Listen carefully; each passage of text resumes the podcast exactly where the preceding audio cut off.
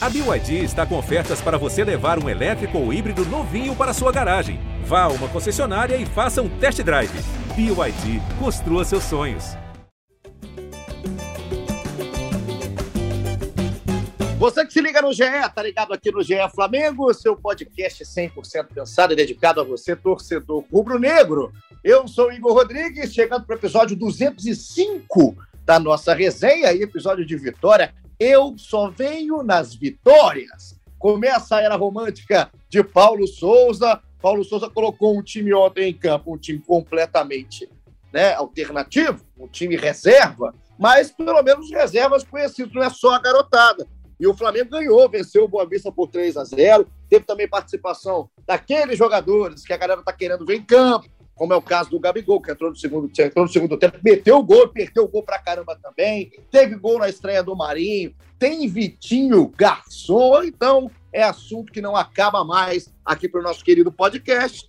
E eu vou estar na companhia de geral, hein? Chama todo mundo para o podcast de hoje. Tá aqui comigo meu querido Fred Gomes Fredão. Saudades, hein? Seu destaque no jogo. Um destaque só, Fred Gomes, para a gente abrir o nosso podcast. Fala, velho, beleza? Então vamos lá, já que você falou um time alternativo, eu diria um time aleatório em homenagem ao Marinho, que já acertou um, um micromíssel, que aquilo não foi nem um, um, um mini míssil, foi um, um míssilzinho, míssil mini, mini, mini, mini, mini, e ele conseguiu fazer o primeiro gol, soltou um monte de bomba, eu gostei do início dele, e uma coisa que o Paulo Souza falou legal, que às vezes ele vai ter que dar uma diminuída no ritmo, porque teve no final, ele estava acelerando de uma maneira, mas gostei muito. Então vou começar com o time aleatório do Paulo e o início do micromíssil do grande Marinho.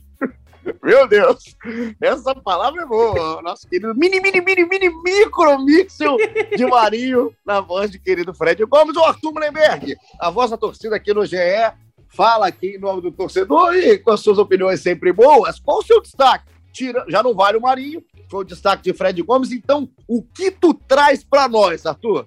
Fala, Igor, tu só vem na boa, né, garotão? Parabéns. Ah, me conhece, né? É o seguinte, cara, meu destaque é para Paulo Souza. Primeiro, porque ser um cara que meteu três zagueiros ali, ninguém falou nada, meu irmão. Acabou o preconceito, o cara meteu e tá pronto. Outra coisa que também destaco, ele baratinou a cabeça de todos os apuradores, divulgando vários times diferentes e, ao que parece, já identificou o X9, que é um perigo para a nossa organização. Bola 10 para Paulo Souza. Já chegou, já chegou localizando o X9. Aí dá ruim, hein? Aí dá ruim. Então, ó, Marinho, Paulo Souza e você, Fred Uber. Qual é o destaque que você traz pra gente aqui nessa edição do podcast? A voz da serenidade aqui da nossa, do nosso zoológico que a gente cria aqui. Fala, Igor. Um abraço para todo mundo. É, então, já que foram destacados aí Marinho e Paulo Souza, vou destacar o Vitinho, né? É, que foi o cara que começou a temporada ali como capitão e três assistências, começou voando já com a confiança em alta, mas tem, pô, tem um tempo que eu não vi um jogo com tanto, tanta pauta pra gente discutir, tem muita coisa legal. E depois queria também falar bastante também do, do que foi o pós-jogo ali do, do Paulo Souza. É, que diferença, é, uma entrevista do, do Paulo Souza é, em relação ao que a gente estava acostumado aí com os últimos treinadores. Não, eu também fiquei ah, apavorado no bom sentido, tá, Fred Uber? Porque aqui, algumas vezes a gente já falou o quanto que a gente gosta, que a gente compartilha da mesma opinião, da mesma, da mesma vontade, que é assistir ao treinador depois do jogo, né? Para entender o que o cara viu em campo, se é a mesma coisa que a gente vê do lado de fora, se ele viu algo a mais, o que a gente pode aprender. E foi bacana. Inclusive, daqui a pouquinho, o Paulo Souza, a gente vai colocar trechinhos dessa coletiva para quem não conseguiu ver. Tá complicado ver o Cariocão, hein? Para você conseguir ser não tá no estádio, tá complicado, hein? Então, se você não viu e também não viu a coletiva, fica ligado aqui, que é aqui no ge.globo barra Flamengo, ou no Spotify, ou em qualquer agregador, você não perde a nossa resenha. O Caio Mota, daqui a pouco, vai estar aqui com a gente, ele está acabando uma das matérias que você vai consumir lá no GE, lá na página do Flamengo. Daqui a pouco ele dá o seu destaque também. Vou começar só para a gente passar direitinho aqui para todo mundo que ficou ligado, ou só viu depois, né? Acordou e viu que o Flamengo ganhou. Se você falou, Fred Gomes, em time aleatório, eu concordo. Pegou todo mundo de surpresa, já mostrou que é X9 aí, segundo o Arthur Mullenberg. E uma escalação que é, eu acho que a gente pode falar de dois tempos diferentes. porque no segundo tempo a galera que veio da seleção, Everton Ribeiro e Gabriel tiveram em campo, foram mais mudanças. Mas eu vou começar para a gente destrinchar é, o estilo de jogo, né? Como que ele gosta de jogar. Deu para ver alguma coisa, Fred? É muito cedo, claro, mas já dá para ver algum indício desses três zagueiros, de como é que jogam os laterais, se mais recuados, se alas, como é que foi o Mateuzinho, como é que foi o René. Qual é o estilo desse Paulo Souza, muito embrionário ainda no Flamengo? É, eu, eu gostei muito, Igor, do, da questão assim dos zagueiros lançando. Eu sei que que o Flamengo, com o poderio técnico que tem, ele não precisa de, de lançamento longo o tempo inteiro. Mas é bom você ter alternativa de jogo. A bola que o Noga dá para o Mateuzinho no início do jogo é brincadeira, cara. Um bolão dele. No final, no segundo tempo, o Davi Luiz, que entrou na etapa final no lugar do Gustavo Henrique, ele deu uma de Ronaldinho Gaúcho da defesa, né? Ele, ele olhou para olhou a esquerda, aliás, calma, é, foi com o pé direito. Ele olhou para a esquerda e lançou lá na direita Ih, meu irmão, tô ruim demais. Ó. Calma aí, Everton Ribeiro estava na esquerda. Então, para aquilo. Ele olhou para um lado e tocou para o outro. Eu quis falar de Obrigado. olhei. Aí, garoto. Okay? E foi Muito um bolão. bom. Foi um bolão. Cleiton participou do segundo gol, pisando lá no campo de defesa do Boa Vista. Então, com esses zagueiros participativos, o Flamengo levando o bloco de marcação lá para a área do Boa Vista, foi muito interessante, porque os alas ficaram soltos, o Vitinho, que arrebentou, que comeu a bola, teve muita liberdade. Então eu gostei muito. A torcida tem que parar com essa bobeira. Ah, porque três zagueiros você vai deixar de jogar com atacante, tem espaço para todo mundo. Em time bom tem espaço para todo mundo. Tem que ver como é que vai funcionar com outros zagueiros e com outro tipo de adversário, né, Igor? Porque ontem a gente tem que ponderar. O Boa Vista empatou com o Botafogo. O Botafogo ainda não tem um time decente para a Série A, não. Temos que deixar isso bem claro. Empatou com o Vasco. O Vasco está em formação e contratou 200 jogadores também, jogadores que precisam se recuperar no futebol. Então, Boa Vista é fraco, a gente tem que ponderar, só que o Flamengo teve uma atuação super animadora. Eu gostei dessa linha de três e dos volantes também, achei que os dois volantes comeram a bola, sobretudo Thiago Maia, mas João Gomes também jogou muito. Eu, eu acho que você toca num ponto né, que a gente tem sempre que tocar, que é o nível do campeonato estadual, carioca em especial, que fica muito atrás de outros. É, acho que nenhum campeonato estadual é, ah, nossa, vou parar para ver um grande espetáculo. Mas o Carioca, principalmente, o nível técnico dos times é, do interior estão cada vez piores, os menores, né? Está cada vez pior o nível técnico. Então, é, a gente tem que ter muito cuidado em toda análise. E acho que, ao mesmo tempo, é oportunidade para a gente ver jogadores que não vão estar em campo contra as equipes que são realmente melhores, né? Em jogos grandes, talvez a gente não, não veja tantos minutos alguns caras ali. Agora, a partida que faz o Noga ontem, faz o Cleiton, já que a gente começou a fazer a linha de defesa, porque para o Gustavo o Davi Luiz no segundo tempo, Davi em especial, óbvio, esses caras jogam mais, a gente vê mais, a gente critica mais, a gente elogia mais. Agora, o Noga é, chegou, né, o Fred Uber, ao seu 13 terceiro jogo no time principal do Flamengo, e eu, eu vou aqui me confidenciar a vocês, né, confidenciar a vocês que não me lembro de uma partida ruim do Noga. É, não acho que o Noga tenha mostrado nada excepcional até agora, mas sempre muito correto é, no que ele tem que fazer, que é na parte defensiva, e com muita personalidade quando ele se arrisca. Tem hora que sai no chão mesmo, mas tem hora que dá esse lançamento, como o Fred destacou para o Mateuzinho ontem, lá como foi no Raulino. Ele consegue também ter uma tranquilidade ali atrás, e o Cleiton também apresentou isso. Acho que o Flamengo começa a monitorar, né? Não são garotos para a gente colocar, é craque, é titular, mas são garotos que têm que ser utilizados caso o Flamengo não tenha no time principal zagueiros a essa altura. O Flamengo, a um certo, um certo momento do, da última temporada, ele não estava fazendo nada, não estava fazendo nada com seus zagueiros, ficava ali tentando buscar um parceiro para o Rodrigo Caio e depois um parceiro né, para o Gustavo Henrique, ao Rodrigo Caio lesionado, e tinha o Noga ali. Você tem o Noga no elenco, então você só vai colocar esse cara para jogar, para elevar o seu potencial, se tiver minutos em campo. Então, Fred, ontem, mesmo com um adversário é, de um nível menor, acho que a tranquilidade, a personalidade e mais um jogo correto do Noga e também do Cleiton é algo a se destacar. É, o Noga tem uma, tem uma regularidade impressionante. Né? Quando ele consegue estar tá, tá em campo, ele está sempre muito bem. O Cleiton, a gente tem um pouco. É, o, o, grau de, de observação nossa é um pouco menor do que o Noga, né? Mas assim, os dois são muito sérios também, que é muito importante para zagueiro. E a capacidade técnica, para mim o Noga é até mais técnico que Gustavo Henrique, que, e Léo Pereira, e nesse sistema aí com, com três zagueiros, a, o jogador, vão ficar muito expostos na saída de bola. Você vê a diferença que faz ter um cara com o Noga saber dar espaço vertical, fazer esse, esse lançamento mais longo, que diferença faz para abrir o campo e para e para dar segurança também na saída de bola. Né? Então, acho que o Flamengo, mesmo eu achando que precisa sim se reforçar para ocupar essa vaga que deixou o Bruno Viana, o Flamengo não pode deixar de lado, é, principalmente o Noga e, e também Cleiton. Acho que os dois têm muito potencial, é, devem, podem e devem ter muitos minutos ainda esse ano, é, apesar de achar que, como eu falei, que o Flamengo precisa ainda se reforçar sim nessa, nessa posição. E aí, Arthur Mullenberg, quando eu estava vendo o jogo, é, assim na escalação, eu estava ao vivo, né? Eu estava tá na área quando saiu a escalação ainda do, do Flamengo. E aí é, eu vi o Marinho, né? É, já colocado, confirmado como titular do Paulo Souza, a primeira escalação do Paulo Souza, né? E eu falei, cara, é, onde vai jogar esse Marinho, né? Qual, qual Marinho é, que a gente vai estar ali? Aquele Marinho mais colado na direita? É aquele Marinho como um segundo atacante por trás, por trás do Pedro, né? Deixa o Vitinho fazer um pouquinho mais centralizado. Fiquei com dúvida, porque realmente é aleatório, é só um primeiro esboço aí do Paulo Souza. Agora, achei ele participativo pra caramba, hein, Arthur? E durante algum momento, vocês sabem que meu coração está dilacerado com a saída do pequeno Misha, né? não tem como a gente é, não lembrar daquele garoto, daquele, daquele cidadão maravilhoso que passou aí conosco um tempo, inclusive ganhou um segmento muito, muito merecido aqui nesse podcast.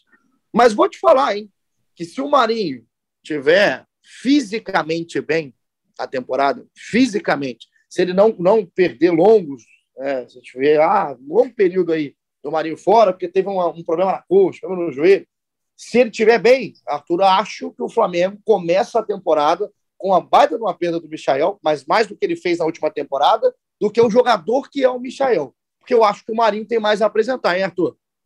Ah, eu concordo com você, Igor. No, no último podcast, você não estava, a gente falou sobre isso, né? Que não dava para a gente encarar como uma simples substituição. Sai Misha, entra Marinho. São Sim. jogadores de características diferentes.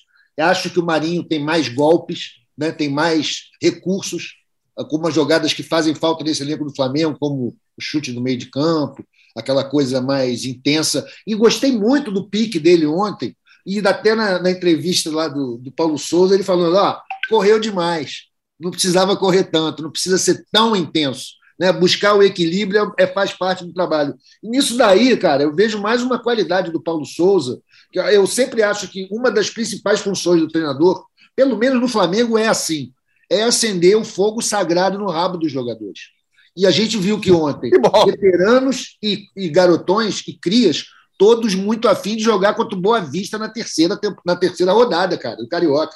Quando você viu o Vitinho com essa disposição, meu irmão, nem jogando final de Libertadores o cara estava com tanto gás. Acho que isso aí é, é reflexo da chegada do Paulo Souza, de que ele está sabendo motivar a galera, ele sabe acender e espero que saiba manter esse fogo aceso. Esse fogo é sagrado, é isso que faz os jogadores do Flamengo vibrarem junto com a torcida. Acho que o Paulo Souza, nisso daí, está mostrando excelente serviço. Tudo bem, foi só uma partida, mas são três semanas já de, de pré-temporada. Ele falou que na espera considera as próximas três, três semanas também pré-temporada. Aliás, a entrevista dele é um show. Né? Depois de tanto tempo que a gente não queria mais ver coletiva, agora as pessoas estão marcando a hora da coletiva para ouvir o Paulo Souza dar show.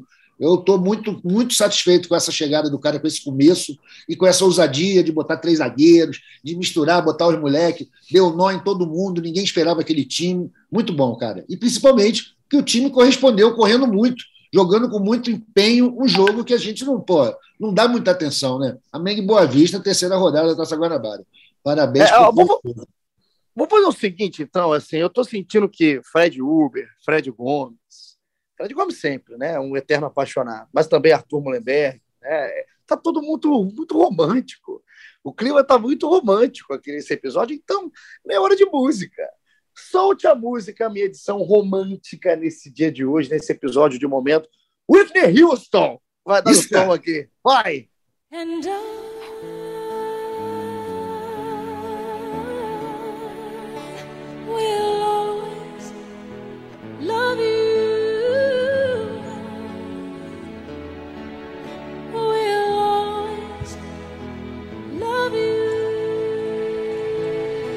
Eu só imagino Fred Gomes numa banheira Sim. com a sua amada, ao som de Whitney Houston tocando. Porque assim, já chegou a mensagem para mim. Aquelas velas cheirosas. Não pede para eu cantar a música, não. É isso, porra. Não, Fred Gomes. É o chamado teaser. Eu, eu na, na banheira, a água ia jorrar toda para fora. Eu emagreci, gente. Eu emagreci daquela queda do Diego Alves, 47 quilos mas eu ainda continuo com 117, 118, meu irmão. Ano passado eu fui com 109, mas aí a pandemia, você fica muito em casa, aí assiste um jogo, pede uma cervejinha, come um salaminho, aí você recupera uns quilos. Esquece banheira. Já me... Na última vez que o Paulinho estava na apresentação desse negócio, que eu estava em Arraial do Cabo, foi discutida a minha presença de sunga durante o, o, o areia, essas coisas. Agora sou eu na banheira, eu virei o, o item exótico desse programa, pelo amor eu não consigo. Vários fetichistas começaram a acompanhar o podcast por causa dessas imagens vívidas. Ai, ai. Eu não tenho, eu não tenho a menor. O cara foi resgatar a coletiva do Diego Alves. E aí. Vamos fazer o seguinte: Vamos escutar o Paulo Souza. Vamos escutar o trechinho do Paulo Souza. Depois a gente continua. Bota o Paulo aí. Bota o Paulo aí. Bom, o Everton é um jogador super inteligente, uh, que conhece bem os espaços, uh, tecnicamente muito evoluído e uh, é um jogador que te, que, um, que te dá ritmo, que tem capacidade de um para um, tem um bom controle do espaço com e sem bola e naquele momento deste mesmo jogo e aquilo que eu penso também no futuro é poder utilizá-lo em várias, em várias posições e essa é uma das posições que, que o vamos utilizar. Tá aí o Paulo Souza, todo mundo recuperado nesse momento, fazendo aqui né, um agradecimento ao pessoal de água mineral, salva vidas. Então, obrigado quem trouxe água mineral para mim aqui no estúdio. Mas, é, falou do Everton Ribeiro, o primeiro trechinho do Paulo, né? Entrou no segundo tempo o Everton ontem, Fred Uber. E aí, eu achei muito interessante, é, porque todo mundo, quando o Marinho foi contratado, falava, ah, não é uma reposição ao Michael, como disse o Arthur aqui hoje, vocês né, debateram aí no último episódio, porque né, o Marinho joga mais pela faixa direita, então projetava-se uma talvez briga por titularidade e com estilos completamente diferentes do Marinho com o Everton Ribeiro. E aí, nesse jogo aleatório né, do, do Paulo ontem, com testes ainda, muito, tudo muito inicial, ele começa com o Everton Ribeiro do lado esquerdo do campo, né, como um ala esquerdo, auxiliando ali a, a passagem do Vitinho, encostando no meio campo.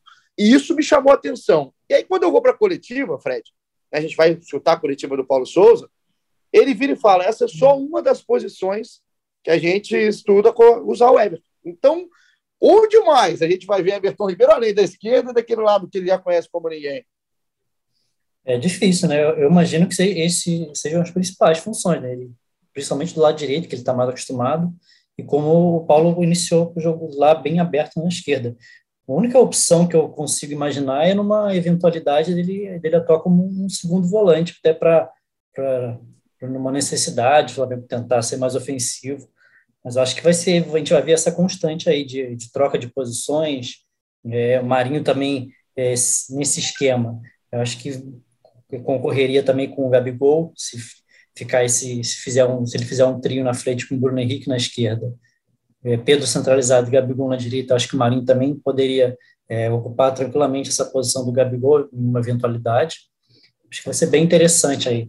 Por enquanto, ele, ele avisou na, na coletiva que vai ser mais uns testes, né? Mas num, daqui a pouco ele falou que vai ter é, um 11 titular ali mais ou menos definido.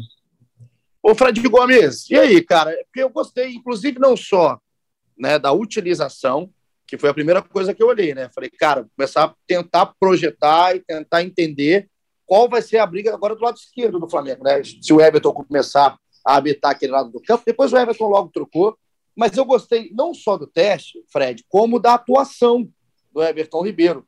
É, tudo isso a gente entendendo e já tendo na cabeça. A gente, a gente afirmou aqui um trato, que a gente sabe que do outro lado é o Boa Vista. Então não tem ninguém aqui, ah, nossa senhora, é campeão de tudo. Não. É o Boa Vista do outro lado. Mas o Everton Ribeiro muitas vezes, que independente do time. Tava, alguém, alguém, alguém tá bem aí, gente? Tá tudo bem aí? É a porta aqui, cara. É a porta. Ele chegou Ué, com o pé na porta, Kaique. Deixa que ele fala do Ribeiro, Paulinho. Deixa que ele não, fala não. que o cara chegou com o pé na porta, porra. Não, já entra aí. Ô, ô, ô, ô, Kaique. Cheguei. Estou no paraíso. Que abundância, meu irmão. Deus, Jesus. Ô, Kaique, vai daí. O que você achou da Everton Ribeiro? Não, então, vamos lá. Deixa eu começar aqui. Cheguei aí. É que você está com o ouvido muito apurado, cara. Fui fechar a porta, você ouviu, cara? Entendeu? Ó, deixa de novo aqui, ó. Pode virar vinheta isso aí, Marcelo, ó. essa porta, essa então, porta precisa fazer um exame de Covid, hein, amigo? aqui, mas então vamos lá. Chegando agora aqui, já no meio da, da resenha, acho não sei se vocês já falaram de Vitinho e tudo mais, que é importante a gente falar. Mas falando do Everton Ribeiro, o que mais me chamou a atenção ontem, que eu achei bem interessante, a gente já começa a ver o dedo do Paulo Souza, né? quer dizer, já viu ontem a mão inteira do Paulo Souza, achei várias alternativas super interessantes que ele trouxe para a equipe, e o principal, uma organização é, é, tática, parecia que cada um já sabia muito bem como se comportar, como é, em que espaço do campo do campo ocupar, e também me chamou muito a atenção depois a coletiva dele, a gente vai falar um pouco sobre isso na frente, mas me atendo ao Ribeiro aqui, o que eu achei mais interessante é como que ele encontrou alternativas diferentes para que o Ribeiro seja importante e continue no time. Né? O Ribeiro ele entra fazendo aquele corredor é, esquerdo, corredor de ala esquerdo. Vale lembrar que o Ribeiro, quando começa no Corinthians, ele era lateral esquerdo, então ele começa ali ocupando aquela parte do campo. A gente é, vinha falando do quanto que o Marinho surgiria como uma sombra para o Ribeiro e também como que o desenho tático que o Paulo Souza apresentou ontem, né, que é aquele 3-4-2-1, e aí com esses dois atrás do centroavante, que poderia ser o Pedro, é, ou poderia ser o Gabriel, mas eu acho que o Gabriel fica bem à vontade também, sendo esse é, do lado esquerdo de quem está atrás dele, e o Ribeiro ocuparia o lado direito, mas aí acaba, acabaria brigando por uma posição com o Arrascaeta, a gente comentou isso em alguns episódios, então acho que quando ele usa o Ribeiro é, nesse corredor esquerdo, dando profundidade, achei muito interessante essa alternativa, pontuando novamente que não é novidade para o Ribeiro, que começou a carreira atuando por ali, e depois ele traz o Ribeiro de volta para essa posição que eu citei, é, de, de, de, lado direito atrás do centroavante, que é onde ele parte não tanto da banda direita de campo, cortando para dentro, mas ele fica ali um pouco mais à vontade. Então, isso que me chamou bem a atenção, o quanto que o Paulo Souza já chegou apresentando soluções para situações que poderiam ser problemas. Né? De repente, ah, vai jogar só ele ou o Arrascaeta?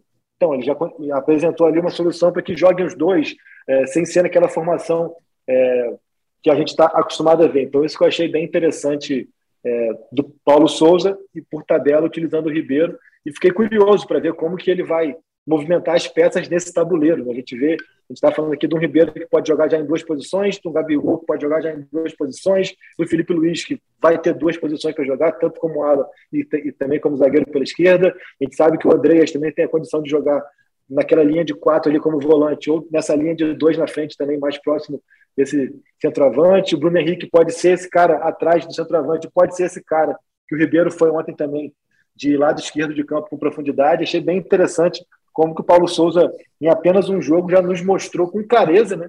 Acho que isso que é o mais legal, com clareza. Quem está falando aqui não são coisas que precisa ser muito especialista para entender. A gente conseguia ver muito.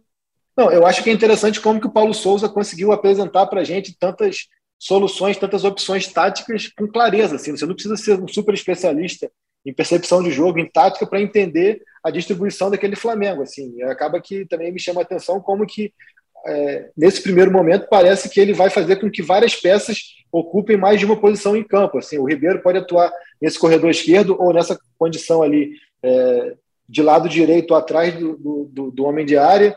É, o Bruno Henrique pode fazer, fazer também o corredor esquerdo com profundidade, ou fazer essa posição atrás desse homem de área. O próprio Andreas pode ser esse volante na linha de quatro, ou ser também um desses dois da, da linha de dois que fica atrás do Gabriel ou do Pedro. O Felipe Luiz vai ser terceiro zagueiro, mas pode fazer ala também.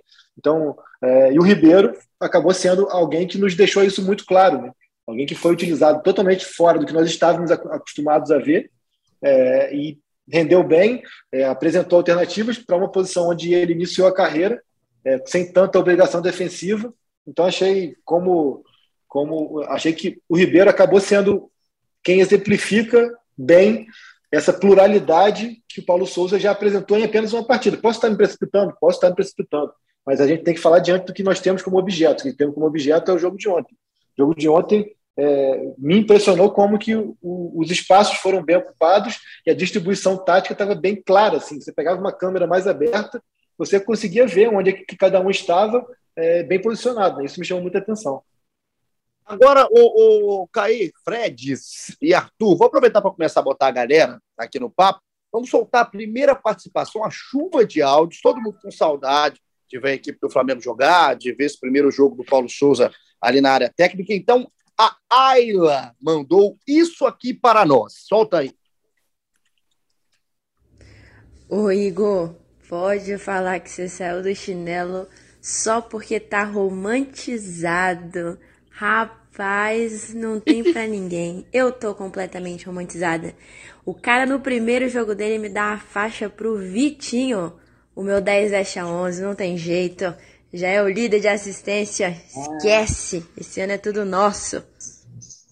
Daí a Ayla, obrigado pela mensagem, Ayla. Eu tô romantizado. Eu já sou um cara romântico por si só, né? Desde que saí de, de Juiz de Fora para desbravar o Rio de Janeiro. Agora, o, o Fred Gomes, eu. o cidadão, o Paulo Souza, o português, certo. ele chega, ele vai, ele me pega a faixa de capitão, né, a braçadeira, que é um assunto tão comentado no futebol brasileiro ainda, enfim. E ele vai e bota no braço do Vitinho. Aí tudo bem, até aí tudo bem. Começa o jogo. O pessoal entra em campo, aí começa uma galera no Twitter, mandando mensagem. o Vitinho é capitão de quem? Capitão de quem? Aí o Vitinho vai, não só usa a braçadeira, como usa, dá três assistências. Ele deu um outro passe, né? Que o Pedro não conseguiu desviar no meio do caminho, que seria uma assistência clara. Participa bem do jogo, com intensidade, coisa que a gente. É muito difícil, é raro a gente falar. Vários ovinhos lá no amigo do Boa Vista. Então, o, o, o Cartu teve de tudo do Vitinho. E aí, Fred Gomes? É o efeito braçadeira? É um Vitinho adaptado ou é um Vitinho romântico? O que aconteceu com o Vitinho em campo, que começa uma temporada muito bem com três assistências? Paulinho, eu acho assim, eu acho que não é só o efeito Paulo Souza. Obviamente que o esquema que ele armou de ter alugado o campo de defesa do, do Boa Vista, como dizem os antigos, e, consequentemente, é, ter possibilitado que os atacantes não precisassem voltar, tanto, por mais que o Vitinho tenha voltado na área no final do jogo, eu acho que o Vitinho foi o que todo mundo espera dele desde o princípio, porque sabe-se que o Vitinho joga bola para cacete, entendeu? Não, eu estava falando isso agora no, na live do, do GE. Cara, o, o, assim, o torcedor do Flamengo ele pode ter implicância, ele pode pensar. Mas você achar que o Vitinho não joga bola, não tem como, cara. O, o drible que ele eu, eu, me arrisco a dizer que ele é um dos três ou, ou, dois mais técnicos do Flamengo. A bola que esse cara tem, a forma que ele dribla, a facilidade para o chute. O cara tem muita qualidade, cara. Assim, olha só, é, ontem o, eu recebi umas informações da assessoria do Flamengo que eles. Pô, o cara já tem 33 assistências com a camisa do Flamengo. Entendeu? Ano passado já foi o que mais deu assistências também com 15. Então, assim, ontem, com, com o Flamengo ali, ó, postado no campo de defesa do Boa Vista, e o próprio Vitinho super atento com a intensidade que vocês citaram, ele estava ali ligado, assim, quando o João Gomes erra mais ou menos o, o, o passe, o perdão, o domínio, que eu acho que nem o João errou efetivamente, o Marinho dá aquela cavadinha, o João Gomes estica a bola com qualidade, ela perde um pouco. Se o Vitinho tivesse corrido em cima dela, ele poderia dominar e talvez perdesse logo. O Vitinho, que? Ele ficou na espreita, deixou o zagueiro ir, deu o bote, foi deu a bola para o Marinho, golaço. Na jogada do segundo gol com o Everton Ribeiro, como disse o Caê, a gente também tinha citado isso na live agora, o cara de lateral esquerdo, que ele jogou no Corinthians ali naquele posicionamento, ele volta no meio, enfia ali para o Vitinho. O Vitinho, em vez do Vitinho cochilar, não, ele vai, entra na área, cruza na medida para o Pedro fazer o gol. E o terceiro, participação do Vitinho, assim, crucial, meu irmão. O cara recebe, toca no Thiago Maia, volta e cruza. A, a, a reação dele é muito engraçada no cruzamento para o Gabigol, que ele dá a bola para o Gabigol, ele segura ali na, na placa de publicidade e nem reage, porque ele falou: meu irmão, hoje eu estou com a capeta, ninguém vai me segurar. Então, acho que assim, o esquema possibilitou isso para ele. Assim, acho que ele, ele precisou fazer muito menos recomposição, embora tenha feito, embora tenha voltado para roubar a bola, mas eu acho que o esquema deixou ele confortável. Os três zagueiros ali, a, a, a marcação adiantada, tudo isso possibilitou que o Vitinho tivesse liberdade. E o Vitinho com liberdade, cara, ele para ele acertar um drible, o índice dele deve ser 60% de acerto. Ele para acertar um passe na área, como foi a jogada que você falou que o Pedro tentou fazer de calcanhar, não acho que foi por preciosismo do Pedro, não. Acho que foi o que ele tentou se virar ali. Cara, o, o Vitinho no espaço curto, mas assim, ele com a bola, ele tem muita chance de sucesso. Então, acho que ele só fez valer o que o talento dele diz. E ele colocou em prática. E o Paulo Souza ajudou ele ainda mais com essa variação toda, com a possibilidade de se comunicar com o Marinho ali, o Marinho também correndo que nem um doido para lá e para cá. Até o Paulo Souza depois falou um pouquinho da necessidade do Marinho de vez em quando diminuir a intensidade, mas achei que o Vitinho esteve bem acompanhado demais. E isso com a escalação aleatória ainda. Hoje Oi, eu estou, hoje eu estou com a capeta, segundo aí Fred Gomes pensou o Vitinho no momento que estava abraçado à placa de publicidade ali depois do terceiro gol. Quem me chamou, Fred Uber? Isso, esse eu achei legal na, também na coletiva o fato de ficou claro que o Paulo Souza estudou a, a trajetória dos jogadores. Ele citou, falou, ah, o Vitinho já tem quase 200 jogos pelo, pelo Flamengo. Então, do time que começou, o Vitinho só tem, só tem menos jogos que o Renê. Então ele se preocupou nisso, nisso também, na hora de dar a abraçadeira. Eu acho que é mais um ponto a favor do, do Paulo Souza nesse jogo. E, a, e Fred, tá pisando, é até um costume tá europeu isso, né? De você dar, dar a abraçadeira de capitão para os jogadores mais veteranos, que têm mais jogos. Saiu uma matéria alguns dias sobre isso, sobre essa característica. Eu só queria lembrar yes. um para vocês. A vibe da paternidade como está forte no Flamengo, né, cara? O Marinho que fez aquela cena bonita na apresentação com o seu Zé, o pai dele, depois dedicou o gol para o pai. E ontem era aniversário do pai do Vitinho. Né? Ele também dedicou a atuação e a vitória para o pai. Achei maneiro demais isso daí. E outra coisa, cara, futebol é momento. Hoje, Rio de Janeiro, quinta-feira, 3 de fevereiro, 16h44, o maior jogador do Brasil é o Vitinho. Até prova em contrário, ele continua com esse título. Então vamos aproveitar, quero ouvir o Caio sobre o Vitinho também, vai fazer o seguinte: é, o Paulo não só deu a abraçadeira para o Vitinho, como ele chegou depois na coletiva, e claro, foi perguntado sobre o assunto, perguntado sobre o jogador, e falou. Então coloca em edição Paulo Souza sobre o Vitinho, o homem da capeta.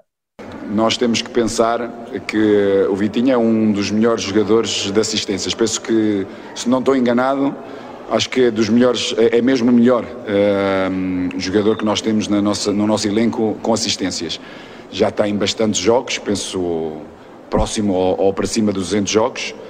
É, é um jogador que tem muita qualidade e é, é um jogador que tem que também ter a responsabilidade de, é, nos momentos com ou sem braçadeira, ser um elemento ainda mais determinante do que aquilo que ele foi hoje.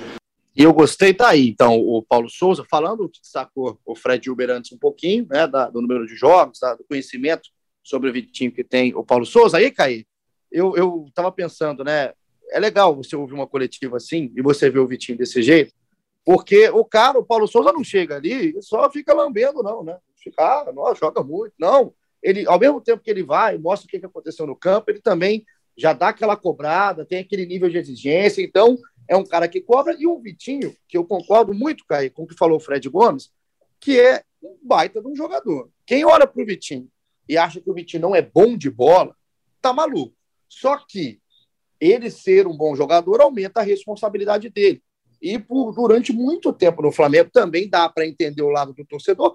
Não o torcedor que persegue, qualquer jogo, ele pode ir bem em cinco jogos, se for mal em um, persegue. Não, falando do torcedor que está aqui com a gente, está ligado, que quer debater, que quer é, elevar o nível da, da parada, que ele também tem hora que o Vitinho some de jogo, que o Vitinho é pouco intenso. Então, se for com essa intensidade, com essa vontade, o Vitinho, se colocar o futebol dele, cair, vai voar com o pau.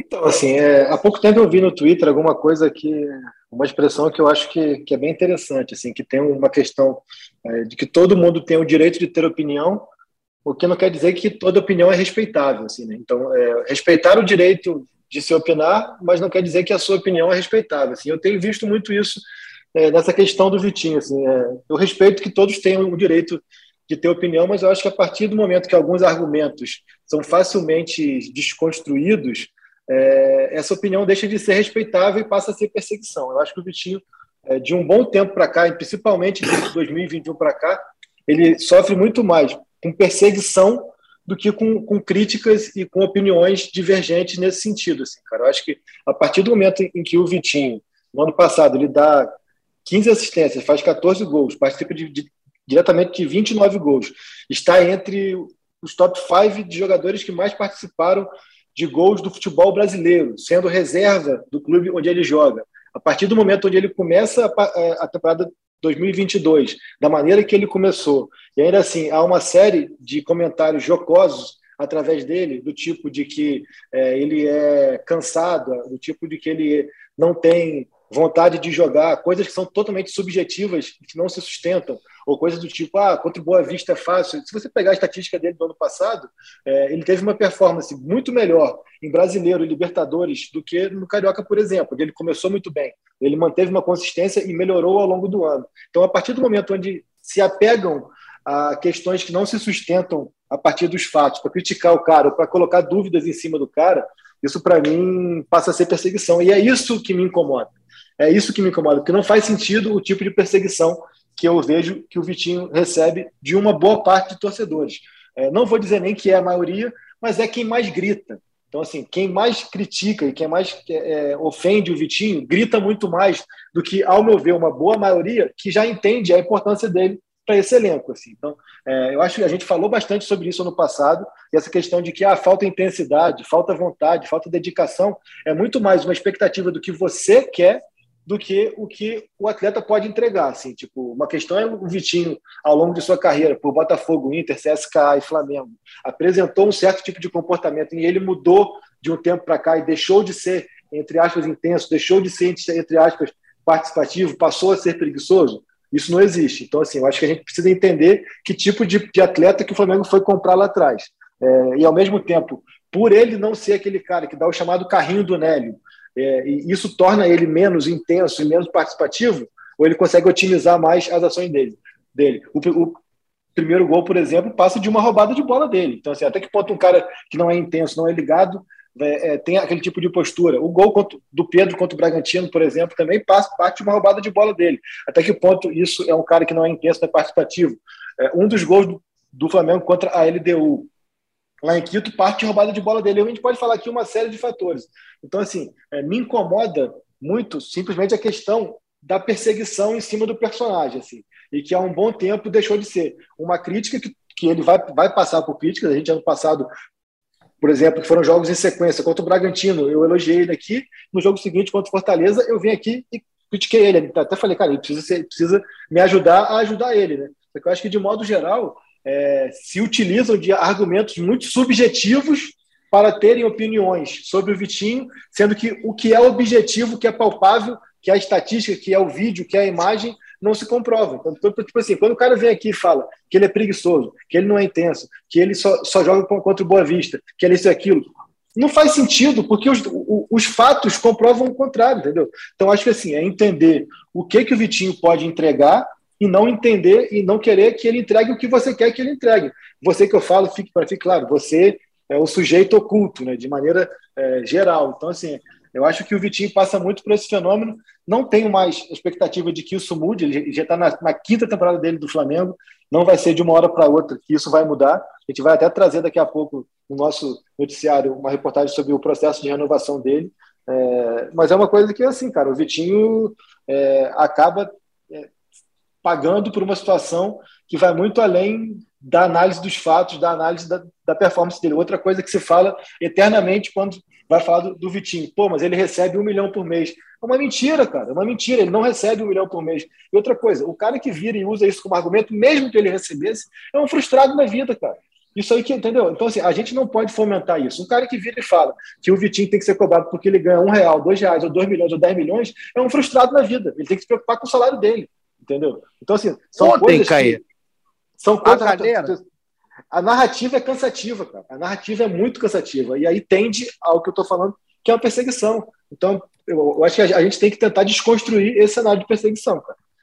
A galera ontem, você falou que a galera que critica, né, e que persegue, ela grita alto, né? E ontem a gritou também a galera que, que elogiou, que chegou, viu o Vitinho, que viu um Vitinho participativo, um Vitinho, né, decisivo, e vai estar aqui, claro, representado no nosso podcast. Então, quero mais participação da torcida, participação do meu xará Igor Reis aqui no episódio 205. Solta aí, medição. Fala galera do GF lá, hoje é no amor, né? Já tô romantizado já. A água tônica tá no gelo, já tá descendo aqui, tá tudo ótimo. O Marinho já chegou, parece que tá 5 anos no Flamengo. o Vitinho, esse vai ser o ano dele, joga demais ele, tem que renovar. Gabigol perde gol, mas tudo bem, não, quase não teve pré-temporada, não teve nada. Tô ansioso para ver ele e o Pedro jogando mais tempo juntos. Tô ansioso mesmo, mas tá no amor. Davi Luiz, craque. Gostei muito do Everton Ribeiro, pouco tempo de jogo. E vamos ver como é que vai ser o time do Fla-Flu, né? Acho que vai ter bastante mudanças. Dá uma maneirada na água tônica aí. Esse negócio. Cara, esse negócio, tem, certeza que, tem certeza que não é o Felipe Schmidt falando aí, a voz igualzinha. É, é o Felipe Schmidt depois da água tônica. Meu parceiro Igor Reis, tamo junto, igual. Obrigado, meu xará. O Schmidt só toma todinho, pô. Ele não toma é verdade, ele toma Guaramil, né? Guaramil ele gosta bastante. Aliás, só, só, só, uma intervençãozinha, Igor. O, o, o, Arthur falou dos pais, da vibe dos pais. É só porque eu estava um tempo fora do Flamengo, mas 2018 a gente foi cobrir um Flamengo e Botafogo. Foi o primeiro do Vitinho contra o, contra o Botafogo, quando eu estava lá na cobertura. Aí eu falei com o seu Rinaldo, o pai dele, pô, cara, é gente boa pra caramba, seu Rinaldo. É igual o seu Zé Carlos, é muito Flamengo, cara e eu esqueci qual o estado dele, mas também é nordestino, onde o Flamengo né, tem uma audiência que eu vou te contar, meu camarada.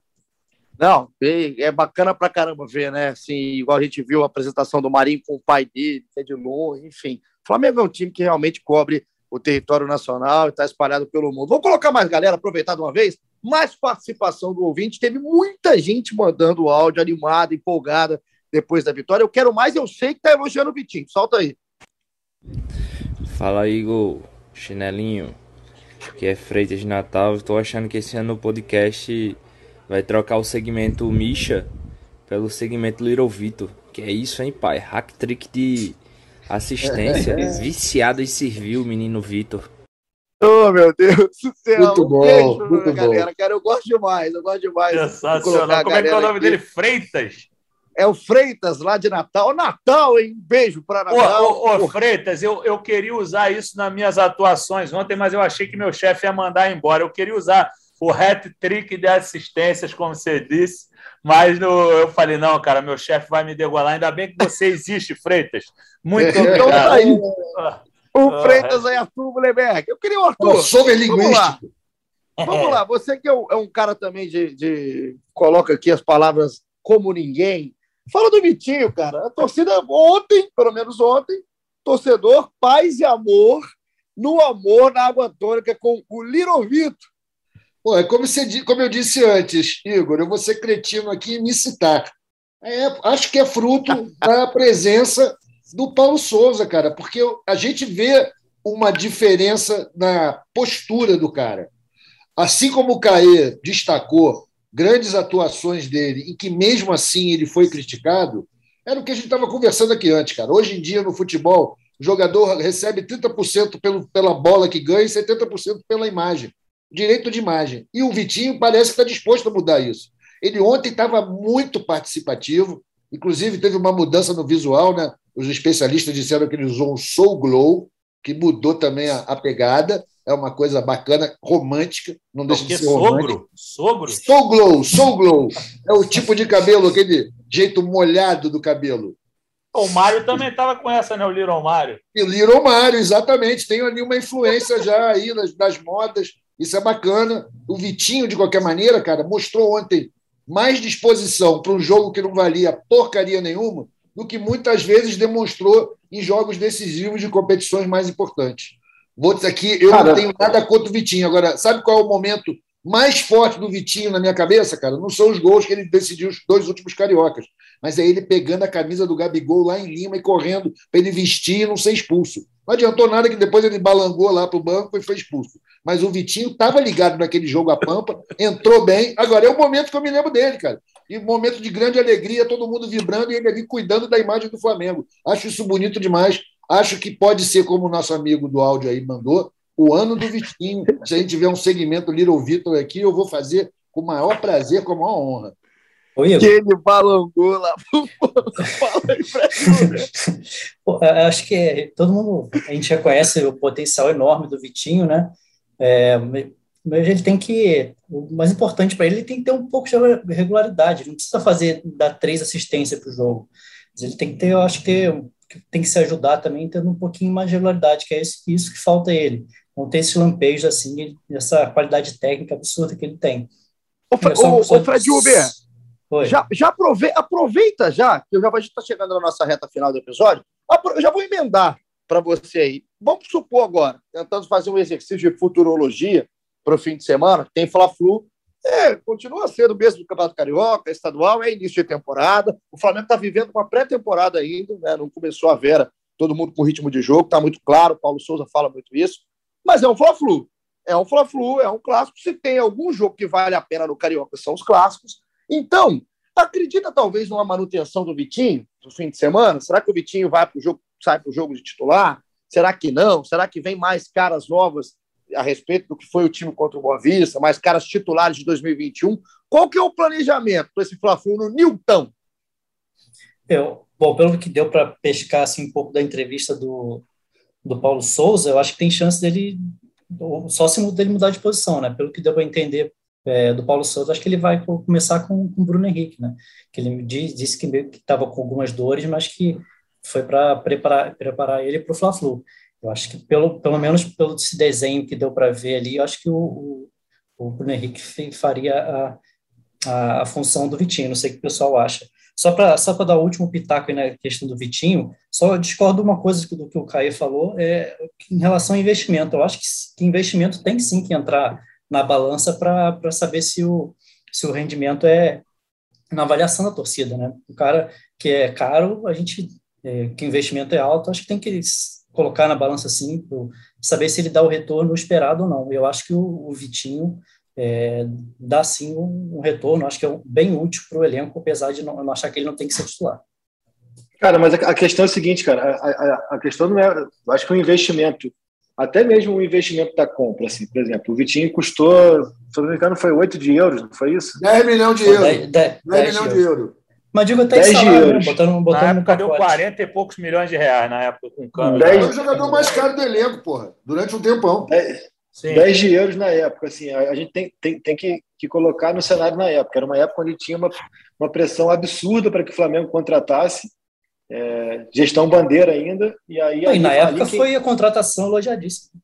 Elogiadíssimo, quem, total. Ali quem, quem mais ditou, ditou é, aquilo foi o mercado do que o Flamengo. Assim, cara, a questão toda é que eu acho que assim, as pessoas falam de um valor de salário que é mentiroso para começar, assim, ele não ganha nem perto disso do, do, que as pessoas falam, por isso que eu, eu até sou bem radicalmente contra essa questão de divulgar valor de, de salário de atleta, porque, porque passa muito por isso. A gente não vai estar aqui falando quanto eu ganho, quanto que vocês ganham e tal. É, acaba que criou-se uma lenda urbana em cima do salário do cara, e aí tudo que o cara faz é, é minimizado por conta desse suposto salário que não é verdadeiro, entendeu? Eu acho que salário e investimento, compra de jogador e tal, a gente, como imprensa, tem que avaliar o seguinte: ah, saiu o balancete lá do Flamengo, que no caso do clube é trimestral. Ah, o investimento que foi feito comprometeu o orçamento?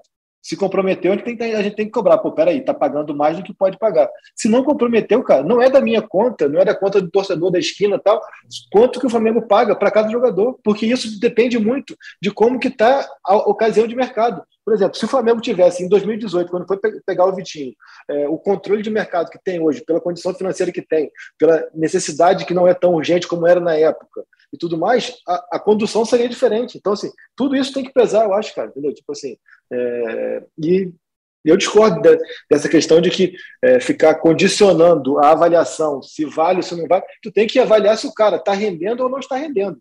E avaliar se tá, a, avaliação se está rendendo ou não tem que ser a mesma, de um cara que recebe X ou do cara que recebe 10X. Até que se o cara que recebe X render mais que 10X, vamos embora dar um aumento para o cara. Agora não pode ser isso assim, ah, ah, ele fez três assistências contra o Boa Vista, pô, mas ganha um milhão, é obrigação dele. Repito, não ganha um milhão. Ah, o cara fez dois gols contra o Grêmio. Ah, mas ganhou um milhão é obrigação dele. Ah, o cara erra um passe contra o Bragantino. Pô, não pode errar um passe desse o cara que ganhou um milhão. Não dá para analisar futebol. Futebol assim, cara. Tipo assim, desculpe, não dá para analisar futebol assim. Não pode o cara falar, pô, ah, mas o Caê deu uma notícia, ah, mas ele ganha tanto, tem que dar mesmo. Aí o outro lá que, que toma o furo, ah, não, tudo bem, ele pode tomar o furo porque ele, ele ganha é, tanto menos X, tem, então não é obrigação dele dar a notícia. Eu, eu acho que não pode se, se balizar assim as avaliações, cara. Eu acho que para a diretoria, acho que tem que ser, cara. Se ele está fazendo, está falando de diretoria, estou falando de salário, porque, como você falou, é cada um fala um valor de salário e não interessa. Acho que, pra, principalmente para a diretoria, essa avaliação tem que, tem que entrar na balança. Se ele, se ele paga um salário alto e se não tem um rendimento que talvez possa. Estou falando genericamente, né?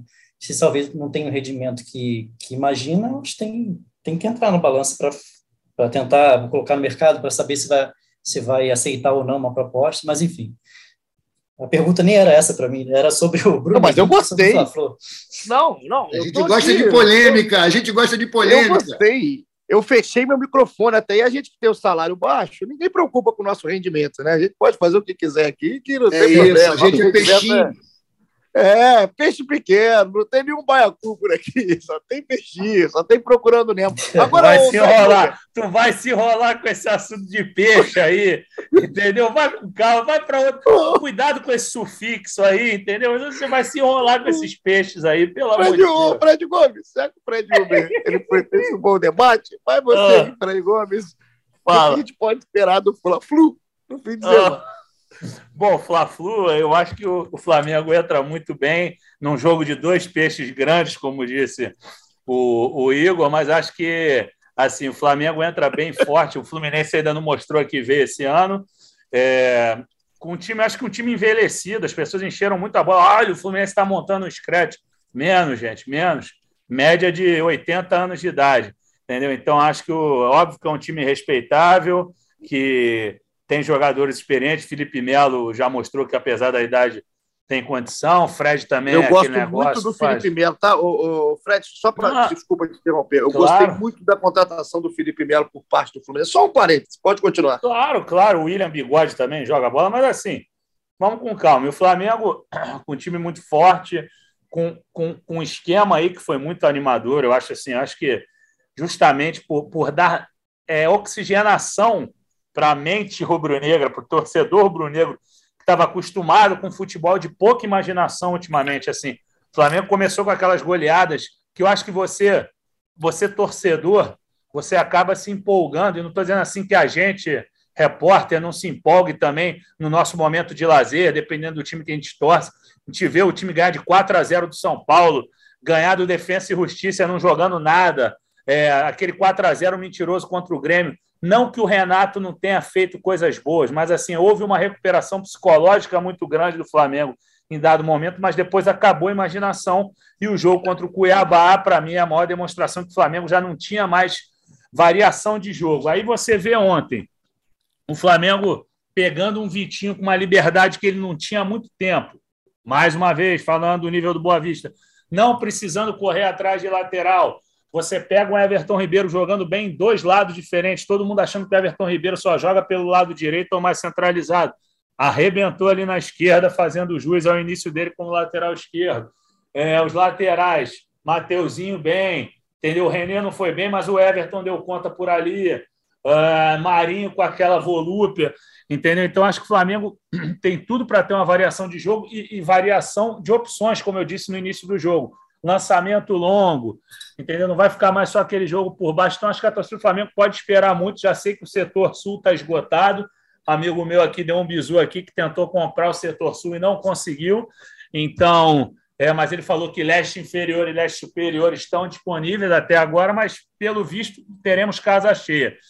Eu não sei como é que está a compra do Fluminense, mas acho que promete um primeiro clássico muito legal. Não é o palco mais é, como é que eu posso dizer, confortável para esse clássico, porque o Maracanã acho que, que é o, o grande palco para o Fla-Flu, mas mesmo assim, mesmo com a questão da acústica no Newton Santos, com, com aquela parte aberta ali, que o, que o grito não pega tanto, não vira um alçapão, acho que teremos um clássico bem bonito e a torcida do Flamengo pode esperar uma, uma atuação bem convincente. Eu acho que o Bruno Henrique vai voltar com tudo também. Acho que outros jogadores vão ver como é que o Felipe Luiz vai entrar nesse time. Eu tenho muita curiosidade, porque eu não o vejo como um ala. Não sei, não sei se ele vai entrar como um terceiro zagueiro na primeira linha, entendeu? Mas acho que não tem como prescindir do Felipe Luiz, em hipótese alguma, assim. Quero ver quando que o Ramon, recuperado já da lesão, quando ele já tiver 100%, como é que ele vai entrar nesse esquema. Acho que ele vai voar por ali. Tenho muita expectativa nesse garoto. Então, eu, eu espero um grande Fla-Flu, Igor. Eu também estou esperando. O Fred Gomes, vamos começar aqui o nosso nossa cerimônia de encerramento. É, já pode soltar aí medição de fundo, quando for editar bonitinho?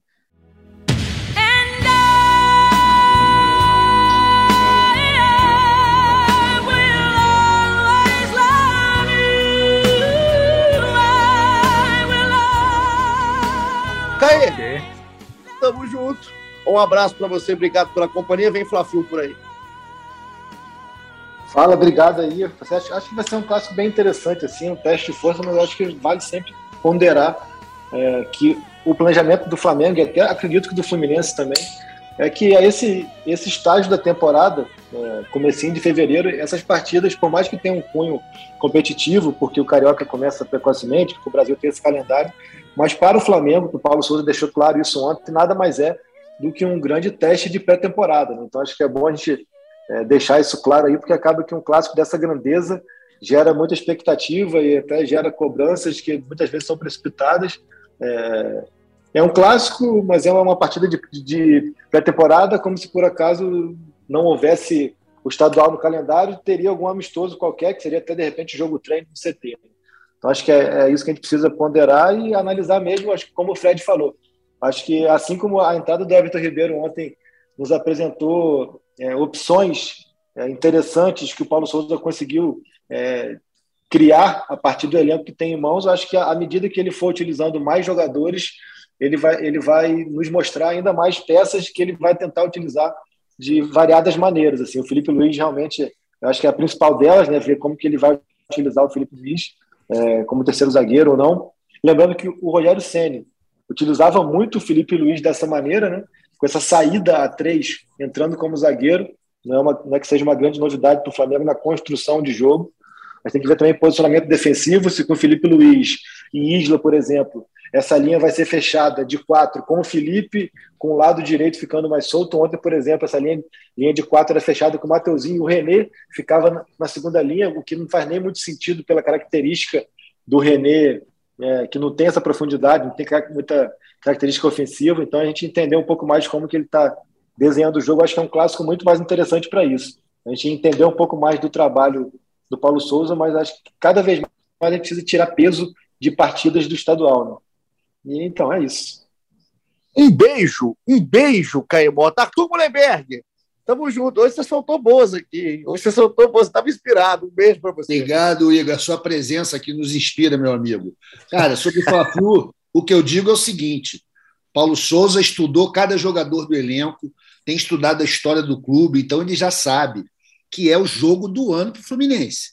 Ele sabe que os caras não interessa ser carioca, passa Guanabara, que não vale nada, que a vida dos caras ultimamente tem sido ganhar do Flamengo. O Flamengo está devendo, perdeu os últimos Fla-Flus todos, levamos o nó de vários treinadores diferentes pelo Fluminense, sempre ganhando da mesma forma. Acho que ele vem esperto quanto a isso, sabe da importância simbólica. É uma pena que um jogo como esse esteja lá no Anecúmeno de Engenho de Dentro, mas é bacana também, porque é um estádio onde o Flamengo é absolutamente preponderante na estatística, ganhou muito mais Fla-Flu do que perdeu lá. Tá bom para a gente, a torcida vai comparecer, isso é maneiro. Eu não vou porque eu sou contra aglomeração, mas estamos juntos aí, torcendo pelo Mengão. Tenho certeza que o Flamengo vai transformar esse carioca que não vale nada em mais uma obrigação a vergar as costas do nosso elenco. Mas essa é a Tamo vida. junto, garoto. Tamo junto. Tamo junto. Fred Uber, um beijo para você. Beijo, um abraço para todo mundo. É, esse lá foi, como o Caí falou, que seja encarado como o clássico que é, ainda pela quarta rodada, ainda primeiro grande jogo do ano, que seja uma preparação legal para o dia 20, tá, né? Que esse sim acho que vai ser acho que a primeira, é, primeira grande desafio do Flamengo, a Supercopa do Brasil. E vamos aguardar também aí as notícias do que da ida da, da diretoria lá para a Europa, ver se acompanhar aí, a galera acompanhar, ver o que vai sair aí de busca de reforços, de novidades que vão sair lá da Europa. Valeu, valeu, Fred Gomes. Tchau. O meu tchau final. Você quer, quer terminar cantando, Fred? Ah, tem que cantar, tem que cantar. Não, mas É, é, dá uma cantar, cantadinha aí, Fred. cantar a mesma música da semana passada é complicado, né? Porque acabou que ele fez, né? Porque era porque você não tava, que é aquela música, vai lá no gol, é do Leão, é do Leão, tem que ser com sotaque de baiano, é do Mas, Leão. ô, ô, que Fre- jogava no- Fred Gomes, eu, Eu quero, eu quero uma música nova, romântica, que você cantaria para o seu, para o seu amor na banheira, para a gente acabar o nosso episódio. uma música romântica. É. É, deixa eu pensar aqui. Eu cantaria. Ah, eu vou cantar, vou cantar o Queen, vou cantar Love of My Life. Já virei minha cadeira. Love of my life. can't Tchau! Tchau pra você Bring tá me aqui. back, bring me back. Don't take it Fred away Mercury. me. O Fred Mercury está salvo, gente. Meu Cristo amado, encerrou! Até semana que vem. depois do Alô, próximo. Flafu Beijo. tá chegando, rapaziada. Valeu, beijo.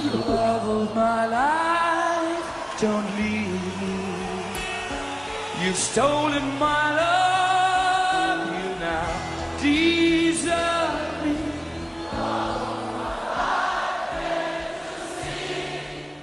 Para falta, cobrança!